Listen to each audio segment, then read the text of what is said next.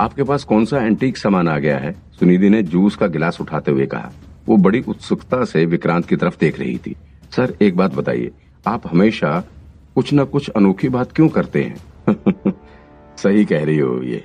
वैसे तुम्हें कौन सा एंटीक सामान मिल गया है? संगीता ने हँसते हुए पूछा। कुछ पुरानी करेंसी है, लगभग एक डेढ़ लाख होगा। मैं उन्हें बेचने की सोच रहा था, इसीलिए उसका एस्टिमेट रेट जानने की कोशिश कर रहा था। विक्रांत ने बेझिझक होकर कह दिया ओ संगीता ने थोड़ा चौंकते हुए कहा अच्छा तो ये डैमेज है क्या? कटी फटी तो नहीं है कहीं से? और सीरियल नंबर में है कि नहीं? हम्म सीरियल नंबर तो नहीं चेक किया है, लेकिन कहीं से कटी फटी नहीं है, क्लीन है। बस थोड़ी पुरानी हो गई है, विक्रांत ने बताया। अरे क्या यार, जतिन से पूछो ना, ये पहले पुरातत्व विभाग में इंस्पेक्टर रह चुका है। बहुत पुरानी चीज़ें कलेक्ट की हैं इसने। क्यों जतिन? राघव ने बीच में ही जतिन के कंधे पर हाथ रखते हुए कहा।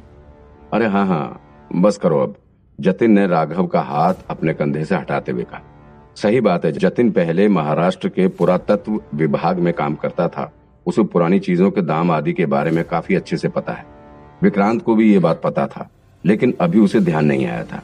उसने तुरंत ही जतिन से पूछना शुरू कर दिया। जतिन बताओ कुछ आइडिया हो तो? हम्म, देखो अगर सीरियल नंबर में होंगे नोट और कहीं से कटे फटे नहीं होंगे तो फिर तुम्हें अच्छा दाम मिल जाएगा। सीरियल में होगा तो उसका पाँच गुना दाम भी मिल सकता है, लेकिन अगर सीरियल में नहीं होगा तो फिर उतना सही दाम नहीं मिलता है। बाकी तुम एक बार मुझे दिखा देना, देखने के बाद सही दाम का अंदाज़ा लग जाएगा, जतिन ने कहा। ठीक है फिर, अभी लंच के बाद घर चले चलो मेरे, चल के देख लो, विक्रांत ने कहा। हम्म अभी तो पॉसिबल नहीं है, मुझे काम है अभी, क्योंकि आज शाम को थोड़ा जल्दी निकलना है, वाइफ को कहीं जाना है। अच्छा तो फिर ऐसा करता हूँ कि मैं घर जाकर खुद ही वो सब नोट यहाँ ऑफ़िस में ले आता हूँ। तुम यहीं देख लेना, विक्रांत ने सुझाया। हाँ हाँ ये ठीक रहेगा। यहीं लेते आओ। जतिन ने भी सहमति जता दी। इसके बाद सभी ने अपना लंच पूरा किया और फिर अपने अपने काम पर निकल गए। विक्रांत भी अपना लंच फिनिश करके सीधे घर के लिए रवाना हो गया।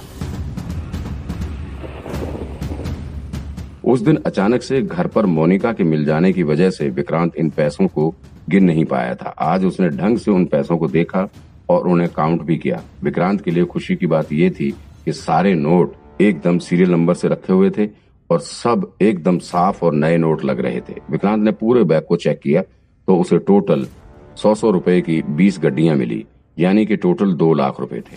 उस दिन जब उसे बैग मिला था तो लगा था कि सिर्फ़ एक लाख ही है, लेकिन आज ठीक से देखने पर विक्रांत को पता लगा कि ये कुल दो लाख रुपए है।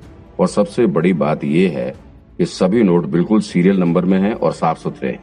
अब विक्रांत सोचने लगा, अगर जतिन जैसा बता रहा था उसी हिसाब से इन नोटों का दाम मिल जाए, तब तो मज़ा ही आ जाए। दो लाख है, इसका पाँच गुना यानी कि कुल दस लाख रुपए। वाओ, मज़ा आ गया यार।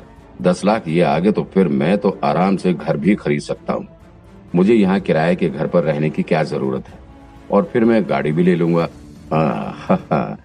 विक्रांत अपने ख्यालों की दुनिया में खो गया। वो सोचने लगा कि आखिर उस गुफा के अंदर इतना पैसा रख के कौन गया होगा?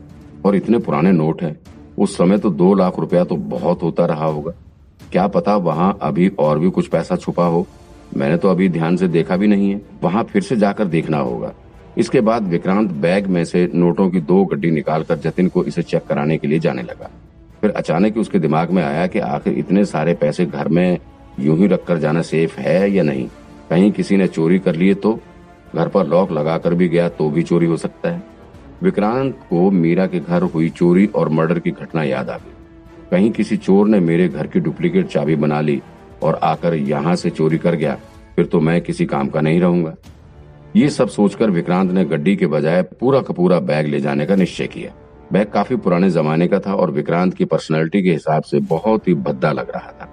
बैग इतना अजीब सा लग रहा था कि अगर रोड पर इसे लेकर निकले तो हर किसी की नज़र उस पर ही टिकी रहेगी।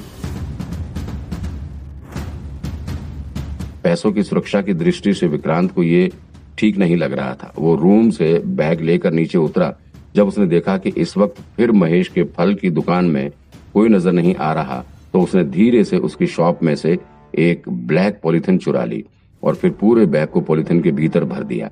इसके बाद वो पूरे पैसे लेकर पुलिस स्टेशन पहुँच गया। सुनिधि इस वक्त कोई रिपोर्ट तैयार कर रही थी, लेकिन विक्रांत को ब्लैक पॉलिथिन के साथ देखकर तुरंत ही उसका ध्यान विक्रांत की तरफ़ केंद्रित हो गया। वो अपनी सीट से उठकर सीधे ही विक्रांत के पास पहुँच गई। सर, इसमें है पैसे? दिखाओ मुझे। तुम जाओ काम करो अपना। यहाँ किसने बुलाया तुम्हें? विक्रांत ने सुनिधि को आँखें दिखाते हुए कहा। क्या, सर? आप तो ऐसे कर रहे हैं जैसे मैं चुरा लूँगी आपके पैसे। मैं तो बस देखने के लिए आई थी। कुछ मांग नहीं रही आपसे, ठीक है? विक्रांत के व्यवहार से सुनिधि बहुत नाराज़ होगी। विक्रांत सुनिधि को कुछ एक्सप्लेन करने वाला था, लेकिन तभी वहाँ जतिन भी पहुँच गया। राघव तुरंत ही जतिन को शांत रहने का इशारा करते हुए अपने केबिन की तरफ़ बढ़ने लगा। केबिन में पहुंचकर विक्रांत ने पॉलिथीन के भीतर हाथ डालकर नोट की एक गड्डी निकालकर जतिन के हाथ पर रख दिया। ये देखो, बताओ, कितना रेट मिल जाएगा? विक्रांत ने उत्सुकता से पूछा। इस वक्त सुनिधि भी वहाँ मौजूद थी। वो भी इन पैसों का दाम जानने की काफ़ी उत्सुक थी। जतिन ने उस गड्डी को बड़े ध्यान से देखा। चारों तरफ़ से उसे देखने के बाद बोला हम्म नोट तो ठीक है। सीरियल नंबर में भी है। अब अगर ठीक ठाक बायर मिल जाए तो फिर इसका चार पाँच गुना अधिक दाम दे सकता है। और अगर थोड़ा अच्छे से सब्र करके बेचो तो हो सकता है कि आठ दस गुना दाम भी मिल सकता है। लेकिन तुम्हें इसके लिए अच्छा बायर ढूंढना होगा, जिसे इस तरह के नोटों की ज़रूरत होती है। वो तो इनके लिए मुँह मांगा दाम देने के लिए तैयार रहते हैं। कुल बात आकर नीड पर ही रुकती है। अगर नीड वाला आदमी मिल गया तो फिर अच्छा खासा दाम मिल जाएगा। जतिन की बातें सुन विक्रांत की आँखें चमक उठी। सुनिधि भी आश्चर्य से पढ़कर जतिन की बातें सुन रही थी। उसने विक्रांत की तरफ़ देखते हुए कहा आ, सर आपको मिला कहाँ से ये? लेकिन एक दो गड्डी से कुछ नहीं होगा।